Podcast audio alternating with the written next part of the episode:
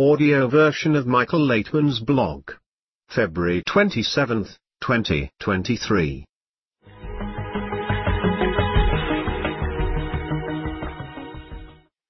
What is the rubbing of hearts? What is the rubbing of hearts? A feeling of closeness to another. After all, I am in an egoistic desire and even perceive closeness from the point of view of my own benefit. I cannot do it any other way, I do not have another nature yet. So, what can we do? How can we try by force to bring our heart closer to the heart of a friend to such an extent that we feel the heat between our hearts, the resistance? We want to connect, we realize that it is necessary. And at the same time we understand that we are not able to do it that it is impossible to come to one heart. And as we try to connect again and again and each time we are pushed away from each other, we begin to feel the friction of our hearts. And the stronger this friction and inability to penetrate into the heart of another, it just means that the heart is already ready for a genuine connection.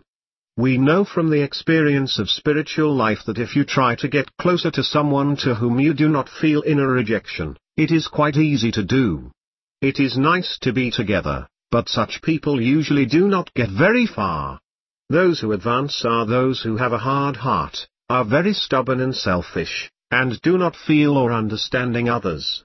Therefore, we are given the mind to realize this spiritual principle and understand that we are obligated, by overcoming, to grasp the end of the thread connecting us. And since we do not allow ourselves and the other to lose this connection, and out of hopelessness we remain connected in order to feel and recreate the system of Adam Harishon, we continue until drop by drop everything is added to the large score, and the mind begins little by little to connect to the feeling. Then we see that they can really go together and unite according to desire and feeling. This is how we achieve the rubbing of hearts.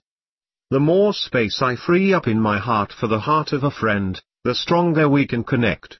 Rabash writes in letter number 40, through the friction of the hearts, that is, when each one prepares his heart for the connection with others, even of the strongest ones, each will bring out warmth from the walls of his heart, and the warmth will ignite the sparks of love until a clothing of love will form. Then, both of them will be covered under one blanket, that is, nothing separates them any more and vice versa, that which separated them now becomes their common blanket, one shell, meaning a single love will surround and envelop the two of them, as it is known that dvekut, adhesion, unites two into one. And then they seem to have one heart because they are covered with one blanket that holds them together, turning them into one body. In every human body there are billions of different, alien cells that perform different functions each with its own purpose. But all are connected into one body, surrounded by one skin, and therefore are considered one organism, one structure. We and the entire universe are built according to this principle within which we come to the concept of a structure called the Creator beside whom there is nothing. From the Daily Kabbalah Lesson February 21, 2023. Preparation for opening the heart at the Congress.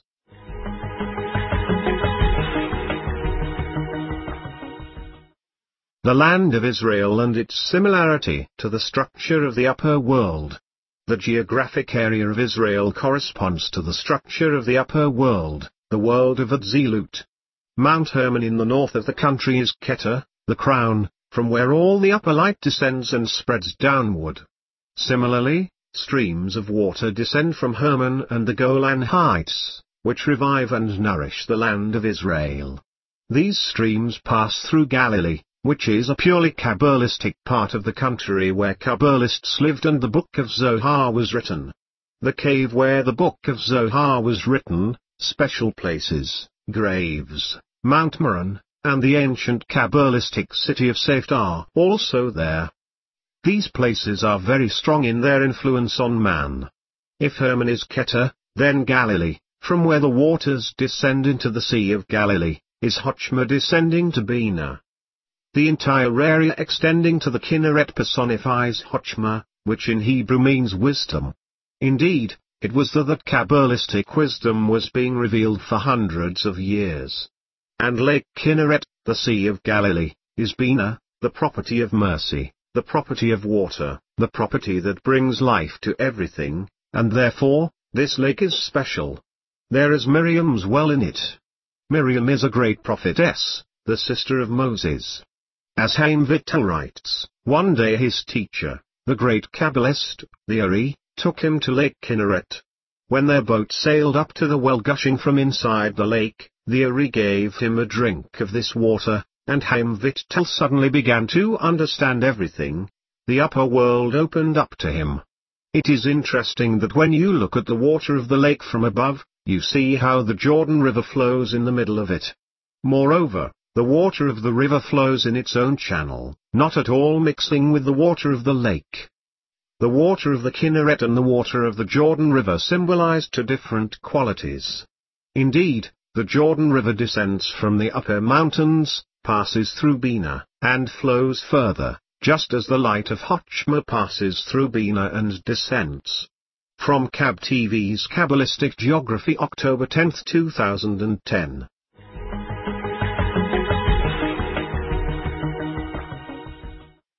How can we soften the world?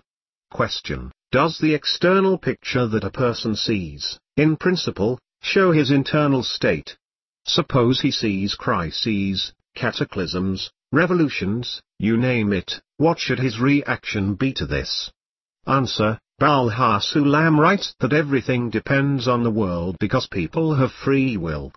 As they come closer to each other, they invite upon themselves the upper light upon themselves and move in a good way toward a predetermined goal, to complete equivalence to the light.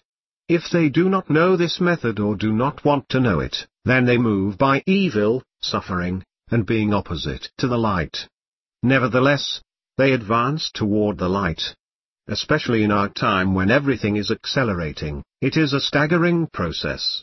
Everything rises like from the bottom of the ocean upward, huge masses of desires are awakening. This will be revealed in the upcoming years. I hope it will be revealed in a good way. I really hope so. Otherwise, it will be a very serious, hard transition, with extreme right-wing elements, dictators, Nazis, and terrorists. A person will be afraid to leave the house and even just to be in it. There will be no salvation anywhere. I hope that we will not reach this point, that our influence on the world will nevertheless make it reasonable and gentle. From KabTV's I Got a Call. World Terror May 19, 2012.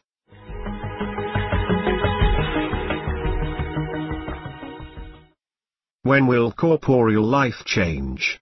Question. Do you think it makes sense to ever create a Kabbalistic center in Jerusalem or is it pointless for now? Answer, I do not think it is necessary because today the main thing for us, is to disseminate knowledge about the state of humanity and about the true solution to all our problems to all the people in the world. We are an educational organization and we only want people to know where they are from the point of view of the wisdom of Kabbalah.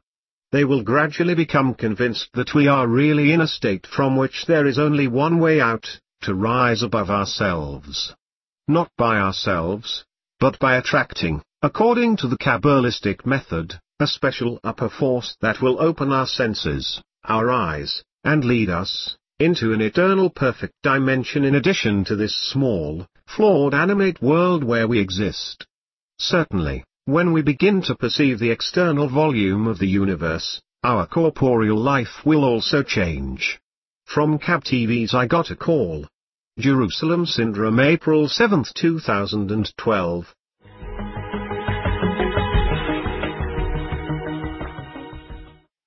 Become a conduit of the upper light. Question. How can you create an acute need, a hunger, for spirituality? Answer. Only through systematic studies and dissemination. Through studies with the group, you receive a greater desire for the goal and through connections with friends the greatness of the goal and its importance.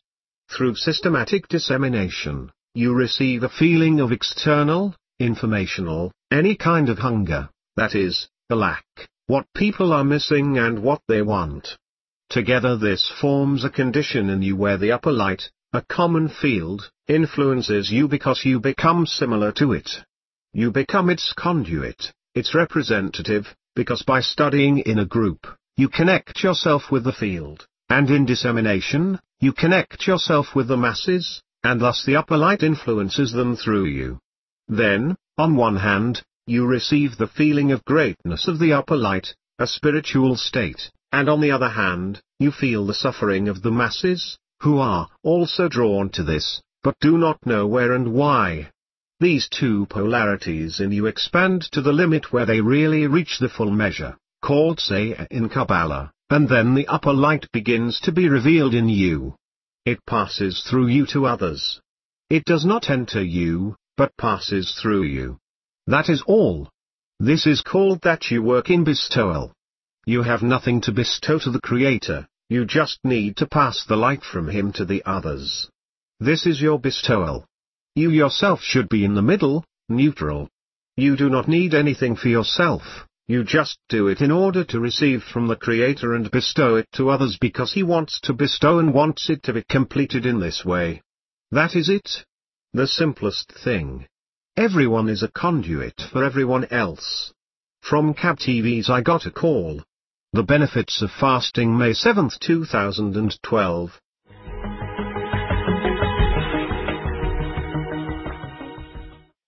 Will the dead be used for fertilizer? In the news. The Guardian, New York's Governor, Kathy Hochul. Legalized natural organic reduction, popularly known as human composting or terramation, after death. In most cases, the deceased is placed into a reusable, semi-open vessel containing suitable bedding, wood chips, alfalfa or straw, ideal for microbes to go about their work. At the end of the process, a heaped cubic yard of nutrient-dense soil, equivalent to 36 bags of soil is produced that can then be used as fertilizer. For a lot of folks being turned into soil that can be turned to grow into a garden or tree is pretty impactful, Spade told the Associated Press. My response, do you want to be made into a mummy, as a pharaoh? There is no need. It is better this way. Question. How do you feel about the fact that a person leaves like this, with such a thought, and his body decomposes? Answer, if we think about it a little bit, we will accept it with pleasure. I'm going back to nature. That's correct, that's good. Let people know and think about it. Question, what about the fact that it was in the Jewish tradition all the time to bury in a way so that the body decomposes quickly? Was this also because complete decomposition is necessary? Answer, yes. Comment, in other traditions, there is a great worship of the body. My response, no, the opposite is true here, it is necessary that nothing remains of the body. Utilize it? Question, why? Is there any basis for this? Answer, serve the world normally by returning to global nature. Question, a simple answer, just like that? Answer, yes. From KabTV's News with Dr. Michael Laitman January 12, 2023